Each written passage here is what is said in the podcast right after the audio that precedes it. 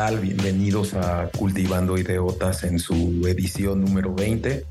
Saludo al copiloto de esta nave, Chavita, ¿cómo estás? Muy bien, James, aquí empezando la semana con todo, con temas interesantes que vamos a tomar en el capítulo 20. Sí, traemos tres temas bien interesantes. Tuvimos una conversación muy buena con Juan Montes, eh, corresponsal del Wall Street Journal eh, sobre todo el tema de migración que está ocurriendo con este título 42 y el título 8 y todas las restricciones que se han impuesto, ¿no? Él estuvo presencialmente ahí de viva voz en Ciudad Juárez y en gran parte de la frontera y bueno, nos compartió su experiencia. Y de segundo tema traemos al área 51, ¿no, James? Sí, regresamos con el Cultivando el Miedo, con nuestra mitóloga Javiera, eh, y con ella platicamos todo lo que envuelve a esta área 51 que está ahí por el desierto de Nevada, ¿no, Chavita? muy cerca de Las Vegas. La verdad es que no sabía qué tan cerca estaba, pero vale mucho la pena tomar esta conversación. Eh, descubrimos varias cosas interesantes acerca de este lugar. Y como tercer tema, que eh, ustedes ya lo habrán visto publicado, sacamos un Cultivando la Música como un especial de Depeche Mode, una de nuestras bandas favoritas. Y bueno, pues eh, platicamos sobre la discografía, todo lo que ha pasado y lo que ha influenciado eh, a esta banda icónica, ¿no? platicamos con una amiga, Jazmín, eh, alemana y se puso bien interesante. Pues quédense para escucharlo. ¿no? Pues sí, vámonos con las 10 de la semana, ¿no, Chavita? Vámonos con las 10 de la semana. Estas son las 10 de la semana. Uno.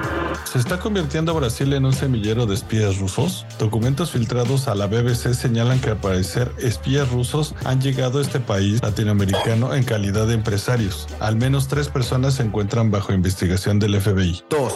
Condenan al expresidente del Salvador, Mauricio Funes, a 14 años de prisión por haber promovido y facilitado la tregua entre pandillas en 2002, quienes según investigaciones redujeron la cifra de homicidios a cambio de beneficios a los maras. 3. Neuralink una de las empresas de Elon Musk anunció que tuvo la aprobación de la FDA de Estados Unidos para probar sus implantes cerebrales en humanos. 4. Observadores internacionales señalaron que las restricciones a la libertad de expresión y la parcialidad de los medios han dado una ventaja injustificada al presidente Erdogan en relación con los resultados de las elecciones presidenciales en Turquía. 5. Un duro golpe a la democracia se vive en Polonia con la aprobación de la llamada Ley Tusk, que tiene como finalidad perseguir a políticos y periodistas que entre 2007 y 2022 hubieran tomado decisiones favorables a los intereses rusos. 6. El presidente de Uganda firma una de las leyes anti-LGBTQ más duras del mundo. Criminaliza con pena de muerte la homosexualidad agravada,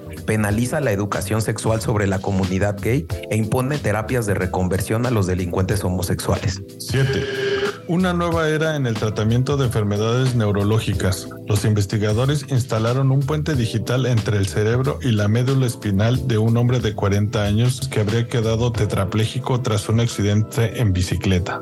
8.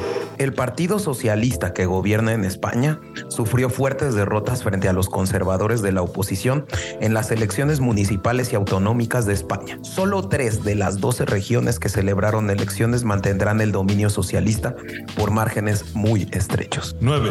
Geoffrey Hinton, considerado el padrino de la inteligencia artificial, confirmó que dejó su puesto en Google la semana pasada para alertar sobre los peligros de la tecnología que él mismo ayudó a desarrollar. 10. Las autoridades investigan la aparición de una mancha de agua verde fluorescente en el famoso Gran Canal de Venecia. Buscan responsables entre algunos activistas ecologistas.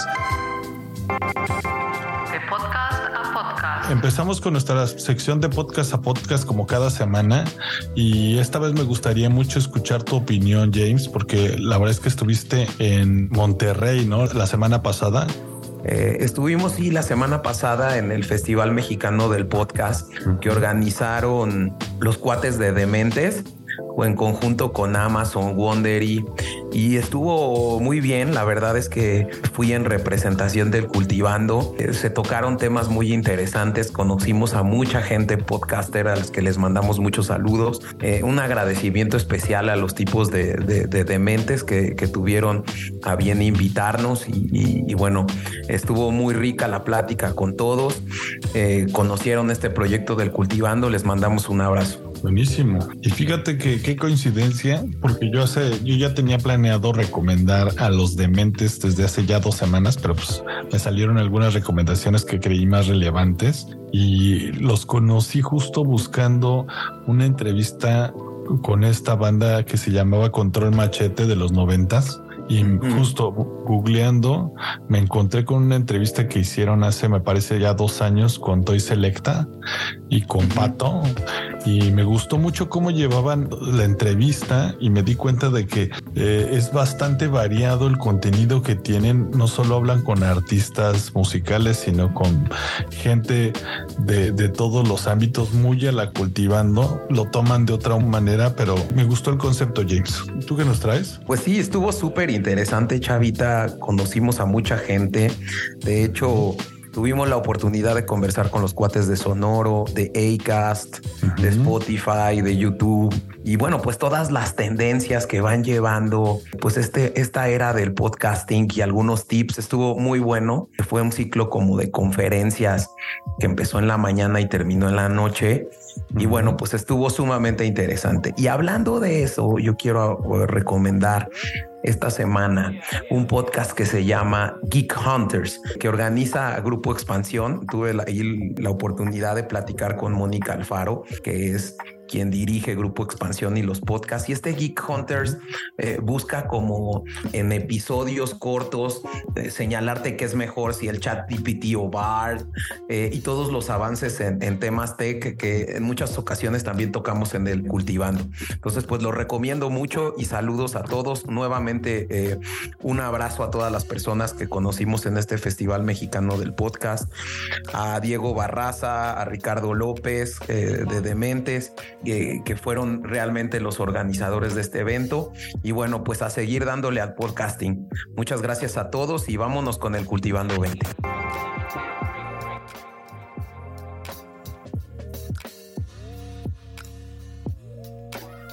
Pues Chavita, vamos a empezar este Cultivando 20 eh, con un tema interesantísimo que nos han pedido en el contacto arroba cultivando ideotas, nuestro mail, eh, que es el tema de la migración y el problema migratorio que hoy en día está pasando entre México y Estados Unidos, todo este tema del título 42, la imposición del título 8, algunas medidas que han desencadenado en los estados que, que tienen frontera con México, como Texas, como Florida, ¿no?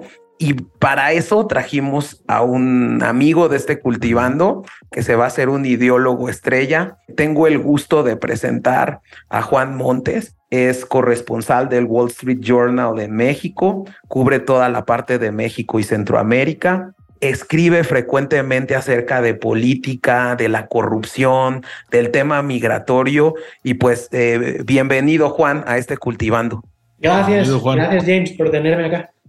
Pues eh, aprovechar tu experiencia, nos platicabas antes de entrar lo que sucede con este título 42, ¿no? Primero explicar que este problema tiene ya muchos años, ¿no? En México, eh, la falta de igualdad que existe entre, pues, los pagos o los salarios que hay en México con Estados Unidos y que obliga muchas veces a la gente por no tener acceso en México a tener que cruzar para poder tener eh, el llamado American Dream, ¿no? Eh, eh, creo que como, como una parte introductoria, el TEMEC trató de, de, darle una solución haciendo que haya un que hubiera un incremento en los salarios, ¿no? Lo cual pues no ha logrado eh, eh, incluso el presidente Trump impuso este tema del muro, ¿no? Que hoy en día pues está cancelado. Y, bueno, surge en la pandemia este título 42 y, y, me gustaría ver cómo podemos entrar, primero explicar qué era este título 42, ¿no? ¿Qué lo desencadena? Tú que lo viviste, porque nos comentabas que fuiste a Ciudad Entenderlo bien también. Entender, eh, entender este. Mucha este, gente como que se confunde eh, justo con esta y luego ya entra nuevamente. Se vence este título, entra nuevamente, que es el título 8, me parece. Sí, sí, exacto. El, ¿Qué es lo que pasa? mucho por allá, por la frontera, por toda la, parte de la, la, enorme frontera México-Estados Unidos, que es una frontera de civilizaciones. ¿no? No, no solo es una frontera entre dos países, es una frontera entre, entre dos civilizaciones, yo diría. Pero hay en Matamoros, en Piedras Negras, en Juárez, Tijuana, está mucho por allá. Pero básicamente el título 42 era, era una provisión sanitaria, o sea, es, es, una provisión sanitaria del Código Federal de Regulaciones. Es un código federal del Ejecutivo. ¿no?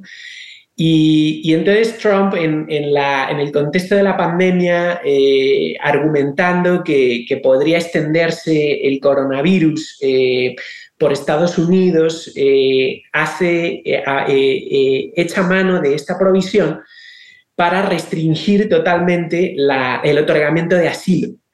Entonces, este, esta provisión sustituye a las provisiones migratorias ordinarias eh, esta provisión sanitaria y con eso eh, te permite expulsar discrecionalmente, en masa, a todo aquel que entra, incluso antes de que pueda pedir asilo. Eh, incluso antes de que puedas pedir asilo, a ti te expulsaban del país, ¿no? Y, te expulsaban generalmente a México, por un acuerdo que el gobierno de López Obrador eh, decidió, eh, decidió tener con el gobierno de Trump. Entonces, eh, eso básicamente es, lo que aplicó durante tres años, prácticamente. Un acuerdo que, que, por lo que recuerdo, y no sé si, si, si, si estoy mal, corrígeme, pero fue casi, casi amedrentado por el gobierno de Trump, ¿no? es más, si no pasaban ese acuerdo, Trump había prometido que iba a eh, establecerle a la, eh, tarifas arancelarias a México. Y entonces... Eh, no, no es exacto. O sea, eso fue antes. Eso fue antes. o sea, cuando, cuando llega López Obrador en diciembre del 18 eh, él empieza a otorgar con una política migratoria humanitaria, con Tonatiu Guillén en el, en el, Instituto de Migración, em, dan decenas de miles de visas, eh, pero eh, eso genera un flujo muy grande, entonces efectivamente, como tú dices, el 30 de mayo, creo que fue el 19, Trump vía Twitter, en un gesto sin precedentes, amenaza con ah, poner aranceles si si México no hace más para parar la migración, pero esto fue antes de la pandemia. Esto fue en mayo del, 19. Entonces, Ebrar va allá, se arma un lío tremendo, eh, eh, ellos aceptan, eh, digamos, incrementar la, aplicación de la ley migratoria, es decir, detener y, y deportar. cambiar, dar un giro de 180 grados a su política migratoria para hacerla mucho más dura, mano dura, digamos, y entonces efectivamente empieza a bajar el flujo a la frontera, tal. Y luego en diciembre llega la pandemia. Y en el 20, o sea, al año siguiente, es cuando Trump aplica el título 42. Creo que fue en marzo. Y, ahí es donde hay este acuerdo que fue un acuerdo informal, nunca firmado. De hecho, hasta México, eh, no a México, al gobierno de López Obrador nunca le ha interesado explicar qué tipo de acuerdos hubo, pero el caso es que ellos unilateralmente Estados Unidos hace esto y, México dice, bueno, por razones humanitarias, lo cual es bastante disparatado, pero en fin, esta es la razón que han dado, por razones humanitarias aceptamos eh, a expulsados en caliente, para entendernos, o sea, rápidamente, por puertos de entrada mexicanos, a expulsados de, vía título 42. O sea, eso es lo que llamaban tercer país seguro, eso era lo de el término este. Eh, no, o sea, eh, eh, eh, digamos, el resultado es el mismo en el sentido de que te los mandan a ti, pero no es un tercer país seguro porque el tercer país seguro es un tratado. O sea, tienes que firmar un tratado eh, formalmente, con, como tiene Estados Unidos con Canadá, por el cual todo aquel que pase por, tu, por el territorio del primer país ya no puede pedir asilo en el segundo país. de los dos firmantes. Pero eso nunca se firmó. Pero, pero eh, esto es algo muy excepcional, porque es una provisión sanitaria. O sea, es, una provisión sanitaria excepcional por coronavirus. No, no es lo otro. Pero aunque el resultado sí es parecido, o sea, te los van enviando a ti, te los echan a ti, te los echan a ti por, por este tema y México, por razones humanitarias, los acepta. Entonces, porque México podría decir, no, no, o sea, yo cierro mi puerto de entrada, aquí no va a entrar nadie, porque aquí también había coronavirus. Claro, pero, recibían ciertos fondos, ¿no? Yo, ¿Cómo? O, estoy equivocado. ¿No recibía México cierto también ciertos fondos de parte de Estados Unidos por recibir este tipo de, inmigrantes, por detenerlos? No. no. recibían de, bueno, o sea, siempre ha habido ayuda de USAID y tal, pero no hubo, digamos, como un fondo que digo, específicamente por el tema este te vamos a dar tantos miles de millones. O sea, no, no fue eso, fue, fue más que nada que México, lo, digamos, era una situación difícil, ¿no? Y López Obrador tampoco quería pleitos con, con Trump porque tenía sus prioridades internas. O sea, eh, la, digamos, la política de, López Obrador ha sido intentar buscar un acomodo siempre con Trump para evitar, imagínate, o sea, si, México se hubiera negado, quizá habría habido represalias devastadoras. O sea, la, economía mexicana es, creo que es 15 veces más pequeña que la de Estados Unidos. Es decir, o sea, Estados Unidos también depende de México mucho, pero evidentemente México es el que más tendría que perder. Entonces, ellos buscaron siempre ese acomodo. La razón es que se dio siempre es por razones humanitarias y se dejó meter a toda esta gente durante tres años muchísimos de los expulsados del título 42, muchos mexicanos, evidentemente, que tienes que recibir porque son connacionales, pero también de otras nacionalidades, guatemaltecos, hondureños, nicaragüenses, ta, ta, ta, ta. Entonces, todo esto, ah, eso fue así. Y ahora, ya como, termina la pandemia, pues eh, esto ya lo tienes que terminar. Sí, justo, justo el tema es Biden continúa con esa medida, ¿no? Llega Biden, continúa con esa medida. Y bueno, eh, incluso prolongan la medida del título 42 casi un año después de haber terminado la pandemia, ¿no?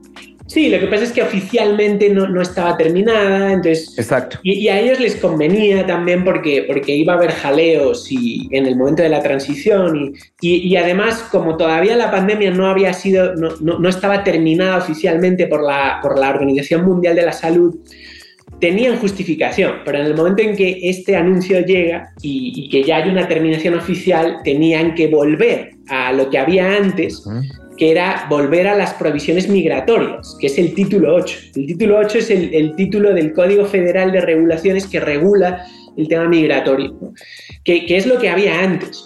Lo que pasa es que ellos lo hacen bastante bien, creo, y introducen ciertas modificaciones para alinear incentivos, ¿no?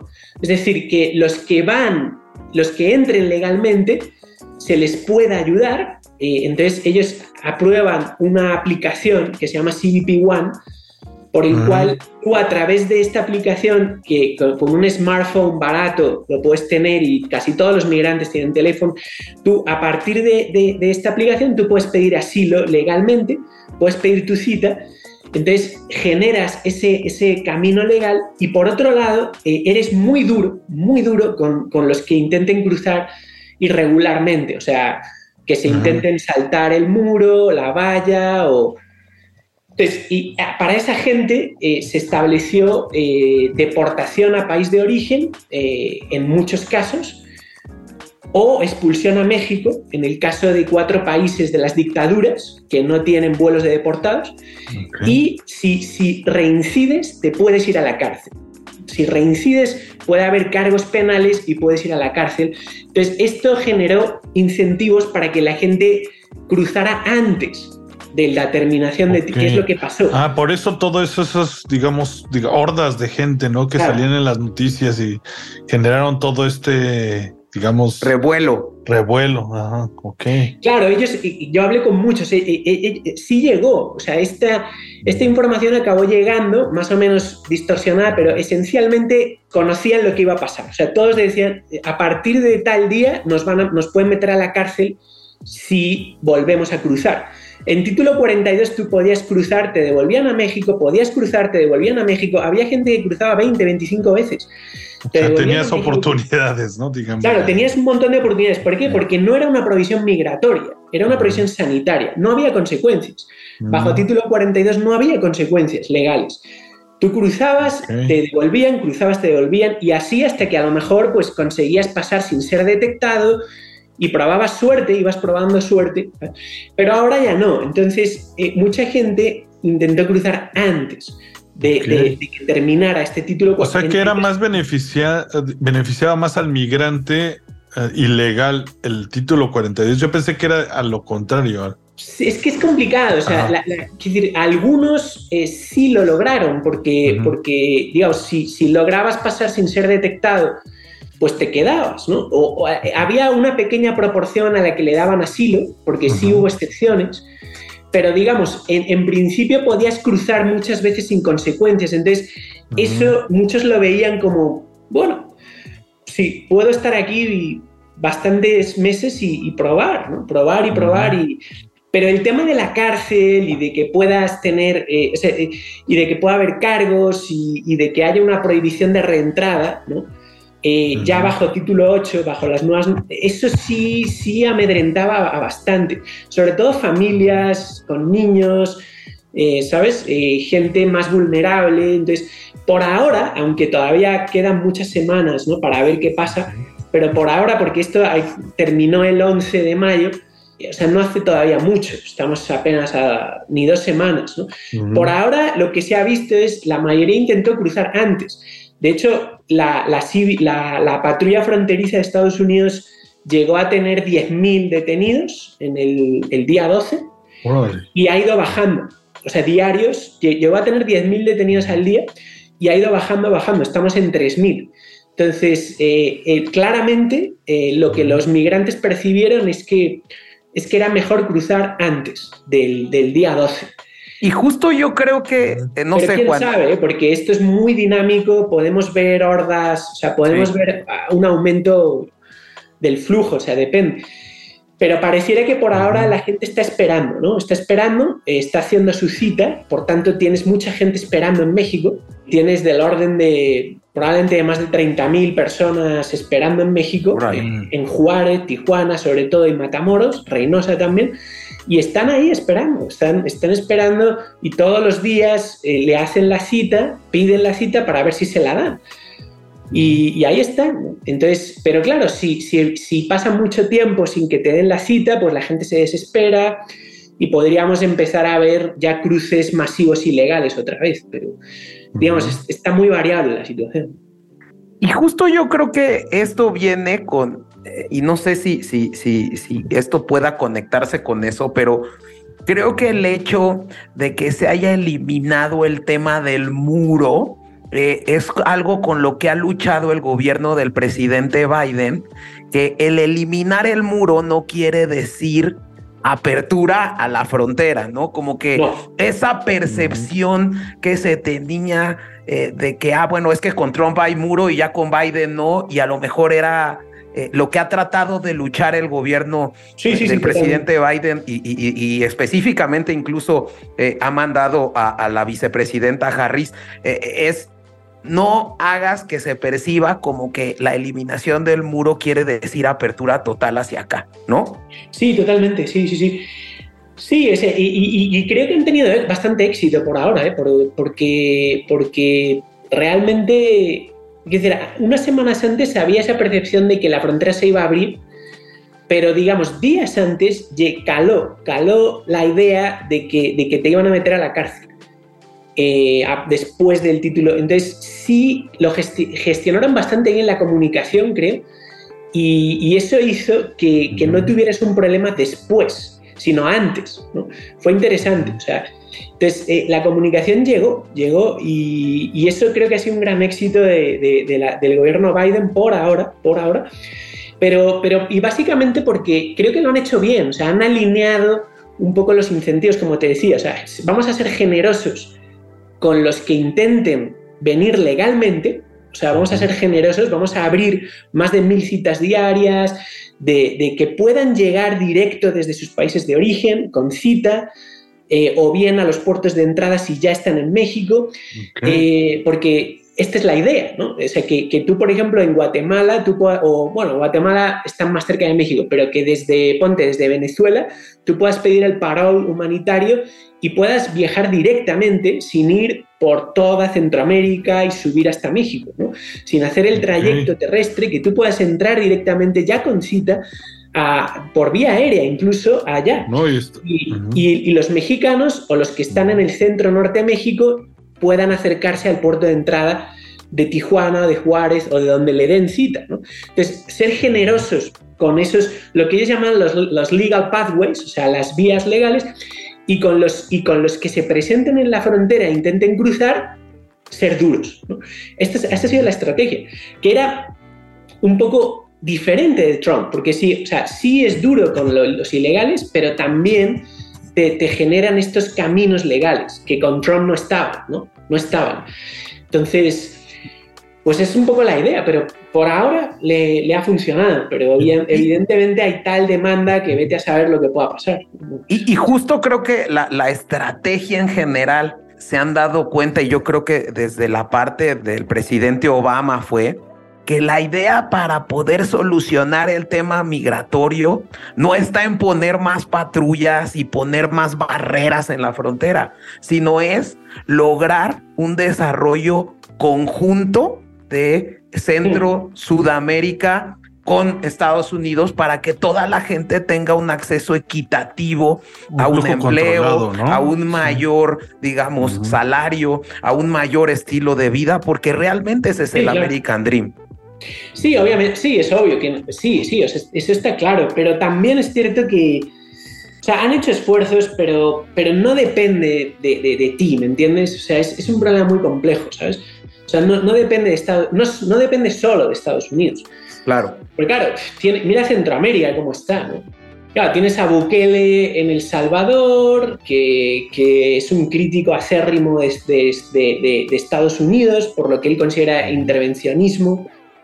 En Guatemala las cosas no están bien, eh, Honduras tampoco, quiere decir, son países que, o sea, tendrían todos estos países que alinearse en una misma estrategia. Es muy difícil, es muy difícil. O sea, claro que, la solución de fondo es, hacer que estos países eh, crezcan, ¿no? pero no, no depende de un solo acto de voluntad, ¿me entiendes? Eh, depende de muchos gobiernos, además la corrupción es rampante, la corrupción en, estos países es rampante. Eso está cañón. Por, mucho que les des dinero, se lo roban, se, va a otras cosas. Eh, que veíamos. Venezuela no tiene relación diplomática. Claro. Eh, Cuba tampoco. Nicaragua no tiene relación diplomática. Tienes tres dictaduras. ¿Qué, ¿Qué, relación diplomática vas a tener para hacer, para que llegue inversión extranjera de Estados Unidos o es muy difícil. Que, en su momento veíamos, ¿te acuerdas, Chavita? Eh, veíamos que eh, habíamos visto un documental en donde Estados Unidos en el gobierno del presidente Obama entendía eso y empezó hasta a, tener fondos específicos para destinar a países de Centroamérica. Y que incluso esos fondos, pues como se los entregaban a los gobiernos y los gobiernos eran corruptos, pues no bajaban. ¿No? Y entonces eso creo que fue un gran problema de la política migratoria del presidente Obama. Sí, totalmente, claro, claro, claro. Claro, por eso yo soy escéptico, ¿me entiendes? Porque es, y es una solución a muy largo plazo, ¿sabes? O sea, cuando estemos todos muertos, para entenderlo. O sea, no, no, no, te sirve para, para, para, para, el problema de hoy, ¿sabes? O sea, yo, yo tengo llegando, ¿sabes? Yo tengo llegando, ponte, cruzando 10.000 personas la frontera, ¿sabes? Que tengo, que tener recursos para eso, ¿sabes? Y tengo que tener forma de, bajar mi flujo eh, en, cuestión de, semanas, ¿me entiendes? O sea, no, sea, tienes que tener otras herramientas para, para eso, para, para, poder controlar el flujo migratorio. Porque un flujo irregular, un flujo irregular, o sea, todos entendemos las razones y yo he entrevistado a cientos de ellos, pero un flujo irregular no es conveniente. ¿sabes? Un flujo irregular descontrolado no es conveniente, no lo es. Porque te desestabiliza políticamente un país. O sea, y, socialmente. O sea, si, si, tú tienes, o sea, eh, Trump, por ejemplo, Vox en España, eh, aquí afortunadamente no, no, ha habido una reacción xenófoba, racista, pero un flujo descontrolado en comunidades eh, eh, alimenta la xenofobia y eso a su vez alimenta a populistas de derechas que desestabilizan los sistemas políticos. Entonces, al final no interesa, o sea, no interesa a nadie, ni siquiera a la gente bien intencionada que quiere ayudar, no, a esa gente tampoco le interesa, porque al final vas a tener a, estos, a estas opciones políticas desestabilizadoras subiendo como la espuma, ¿entiendes? Entonces, tienes que, tienes que controlar de alguna manera. y que es una carta que ha agarrado últimamente, me ha fijado en Twitter, todos los, digamos, pro-Trump están metiendo mucho esta onda de la migración en Texas, la seguridad. Creo que es una carta que ahorita se va a jugar muchísimo y, creo que es lo que ha hecho polémica con este artículo. Pero a mí me parece ahora que, comentas lo de intentar que llegue la gente desde su país a través de esta aplicación no se me hace una mala estrategia porque justo mucha gente dice si voy a ir con mi familia no voy a, o sea, yo sé que están justo en una emergencia, gente que no puede digamos costear su comida del día a otro, pero pues, es gente que gasta dos mil dólares por pasar a la frontera y pagarle a alguien y pues dice, mejor lo pago en un avión Exacto. Y creo que no es una mala estrategia, la verdad, es ahora que lo, que lo escucho. ¿eh? Sí, sí, es bastante inteligente, es bastante inteligente. Y, y, también van a, van a poner centros regionales en Colombia y en Guatemala para que tú puedas ahí procesar. O sea, imagínate que tú estás en, no sé, en estás en Nicaragua, ¿no? Entonces, para, para, si tú ya estás en Nicaragua, entonces, y tú eres, no sé, colombiano, brasileño, tal, entonces no, no, necesariamente tienes que ir al puerto de entrada de Tijuana, ¿sabes? O de Matamoros. En este centro que van a hacer, ahí en, en Guatemala, tú ahí puedes procesar tu cita y de ahí te pueden dar la autorización para que vayas, para que vayas, o sea, van a hacer centros regionales de procesamiento para que no tengas que hacer todo el camino y además eso beneficia mucho a México porque vas, tendrías menos gente fluyendo por acá, ¿sabes? O sea, eh, es bastante, bastante interesante lo que están, lo que están previendo. Y también en Guatemala, en Bogotá, eh, para la gente, para los sudamericanos. Ya no tienes que cruzar por, el, por la selva de Panamá o no tendrías, porque sí, sí funciona, ¿no? Digamos, es todavía una idea que, que van a aplicar, pero digamos, esa es la idea un poco. Oye, Juan, ¿y digo, tú que has estado ahí en la frontera, eh, muchos de los escuchas nos preguntan cómo viven los migrantes. O sea, realmente es un tema dónde duermen, cuánto tiempo llevan. O sea, a mí me gustaría más bien y recoger de ti que, el feeling del migrante y su, y su estilo de vida viéndolo desde la frontera. Sí, pues es muy interesante eso, sí, porque en Juárez yo, yo vi a mucha gente allá. Ahí hay muchos haitianos, venezolanos, eh, que son los más visibles, digamos, porque los guatemaltecos se vuelven, ¿no? Muchos no están tan lejos, ¿no? Pero Venezuela, ¿cómo vas a volverte allá? Si, si está a 5.000 kilómetros y, o sea, la mayoría se quedan, ¿no? Y Haití, imagínate. Entonces, eh, la mayoría vive, vive en casas rentadas, ahí en el centro, eh, cerca del Paso del Norte, eh, en, habitaciones, se rentan habitaciones, departamentos, entre muchos, otros en albergues, eh, pero no albergues de los católicos, sino albergues, digamos, como hostales, hoteles que ya prácticamente son todos migrantes. Hoteles, hostales eh, baratitos y de una, una, estrella, dos estrellas, ahí en el centro hay muchos hostales que prácticamente están solo usados por, por migrantes. Y, hacen una vida muy discreta, pues intentan pasar desapercibidos, eh, trabajan allá en barberías, puedes encontrar a muchos, en bares, en construcción, haciendo cualquier cosita en, ¿sabes? O sea, ha generado desarrollo económico en, Ciudad Juárez y, Sí, más que desarrollo, es mano de obra barata. Claro. De obra barata. O sea, incluso más barata aún de, lo que pueda ser la maquila. En Juárez, sabes que la maquila es muy importante, pero, o sea, fíjate que ah, yo encontré a uno que, que lo tenían contratado ahí pintando un, local de estos locales comerciales de, para tiendas en, la, avenida principal y, les, y estaba pintando y arreglándolo para, para, que, hubiera ahí una tienda, una tienda de ropa. y, le pagaban 300 pesos al día. Es mano de obra barata. básicamente ha sido mano de obra barata. Pues es que están en un limbo, ¿no? Entonces no pueden, no tienen ningún derecho. No, o sea. Lo que, lo que les toque. Sí, trabajando en lo que pueden y pues, algunos sí están, digamos, regularizados, otros no. el, barbero que, yo conocí, pues sí estaba dado de alta en el IMSS y tenía un salario y tal. Llevaba cuatro meses ya, desde enero, desde enero esperando la cita. Entonces ahí tienes una población flotante que, que según migración son como 10.000, pero yo creo que son más y que tampoco es tanto para, o sea, Juárez es un millón seiscientos mil habitantes, pero sí, digamos, tienes una población que debe andar entre los varios, yo creo que decenas de miles, eh, y, ahí están, eh, trabajan, se mezclan un poco, pero no, tampoco se mezclan mucho, o sea, pasan muy desapercibidos del trabajo a casa y de casa al trabajo, Y no... Oye, y una, una pregunta sobre este hubo una noticia bastante grande que fue de unos migrantes, un, campamento que, tuvo un incendio muy grande. Este era un campamento de qué tipo de migrantes, porque estaban como encerrados. No, no, no, no fue un campamento, es, mucho más grave que eso. Era un centro de detención del gobierno de México. Okay, O sea, era, era un centro de detención eh, migratorio. Eh, es decir, Sí, sí, eh, en los días previos, eh, es, es, un centro de detención que está justo a, apenas a 100 metros de la línea.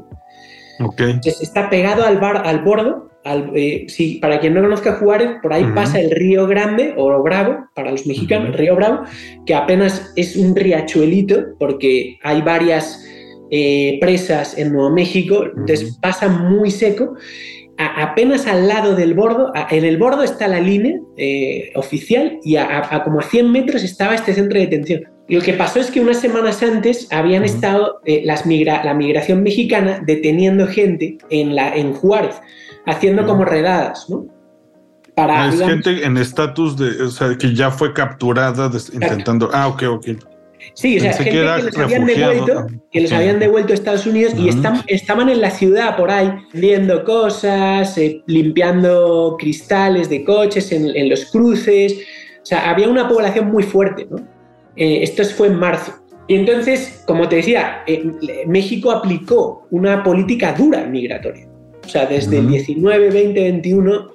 Entonces, en una de estas redadas detuvieron a un montón de gente que, no tenía papeles, básicamente no tenía papeles. Entonces, los detienen y los meten en este centro de detención. Pero el problema es que estaba totalmente sobrepoblado, o sea, tenía, tenía 70, 80 personas y además los habían tenido por varios días. ¿Por qué? Porque no tienen capacidad de deportación. Ese es el problema. O sea, no, no, tienen capacidad para poder ir procesando a toda esta gente.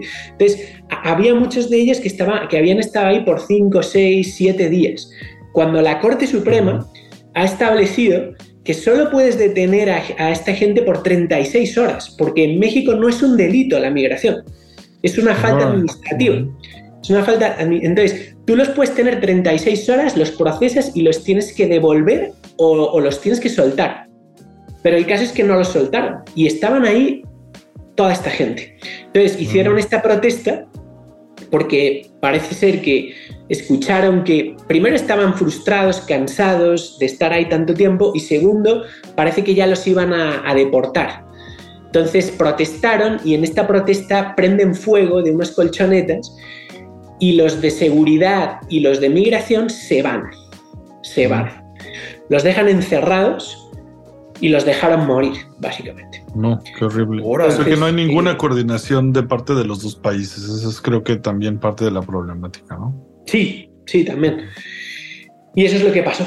Y es lo que Oye, Juan, ¿cómo le hacen, digamos, en, el día a día para defenderse los migrantes que tienen, digamos, eh, que son detenidos, que son llevados a un centro como estos. ¿Existen ONGs? ¿Hay eh, cuáles has visto ahí en Ciudad Juárez que son las ONGs que más activas o más proactividad tienen? ¿Qué instrumentos tienen? Pues porque realmente con el estado de vulnerabilidad en el que se encuentran, eh, pues es muy fácil, pues no puedan ser defendidos por, por, por alguien, ¿no? Sí. No, la inmensa mayoría no tiene ningún tipo de acceso a, nada. O sea, muy pocos. Yo, yo, encontré muy poca gente que. algunos sí, sí, sí consiguen alguna asesoría, pero. Pero digamos. el 99% no tienen ningún tipo de asesoría legal, ¿no? Hay varias organizaciones, no recuerdo el nombre, pero, pero hay varias, pero, pero la mayoría no, no, tienen, no tienen ningún tipo de asesoría. Esa es la realidad. Uf, muy rudo esto, la verdad. Y el gobierno no tiene capacidad tampoco para... Esa es la realidad, es la, la cruda realidad. No tienen capacidad para hacer cumplir la ley. Y entonces, y cuando lo intentan, y cuando intentan cumplir la ley, mira lo que pasó. Mira lo que pasó. Entonces, después de esa tremenda tragedia donde murieron 40 personas, eh, la mayoría venezolanos, guatemaltecos, eh, salvadoreños, pues lo que el gobierno ha dicho es, mira, no vamos a detenerlos. porque es que no, podemos. y, parece, por lo, último que me ha llegado, es, que ya no, se está deteniendo a tanta gente por eso. O sea, porque, porque no, el costo para México es muy grande. O sea, los tienes que tener hacinados y con el riesgo de una catástrofe inminente, de un desastre inminente en cualquier centro de detención de estos. No, no tienen extintores, no tienen eh, eh, eh, puertas automáticas que puedas darle a un botón para que se abra todo. O sea, ¿tú sabes lo que tenían? Tenían un cerrojo de estos manuales con llave. Para, los, tenían, los tenían encerrados con un cerrojo manual. ¿Qué, miedo ser. Sistema, sistema, de, sistema de antiincendios, nada, nada, nada, nada. Qué miedo ser titular del Instituto de Migración en México, porque incluso eso le costó la cabeza al, titular del instituto. No, no, no, no, fue peor. Sigue en el cargo, pero está, eh, está procesado, está procesado, está vinculado a proceso, pero sigue en el mm. Cargo. Eso sí es un descaro, ya. Y, para, que también nos hagamos conscientes que pues creo que está peor México también en, o tenemos muchísimo Imagínate que trabajar para criticarle a Estados Unidos, ¿no? Sí, sí, sí. Y, digo, también es importante decir que ahí estamos hablando de un problema que hay en la frontera norte, pero también México tiene un problema en la frontera sur muy fuerte, ¿no, Juan? Sí, tremendo, tremendo. Pero ahí pues no puedes hacer nada. O sea, ya te digo que no puedes aplicar la ley. Pues. No puedes hacer mucho. Pues Juan, eh, te agradezco muchísimo el haber estado en el, en el cultivando. No sé si tengas algunas ideas, alguna idea final, ¿no? Eh, de tu experiencia en, en la frontera norte. Eh, siempre a nuestros ideólogos les pedimos si nos recomiendan una canción de su gusto musical o de algo que tenga que ver con esto. El Estadio Azteca de Calamar, gran, gran canción. Buenísimo. Gran canción, muy buena, muy buena. Pues listo. Pues, pues listo, muchísimas gracias Juan, de verdad, ojalá podamos tener la fortuna de platicar otra vez contigo de algunos otros temas.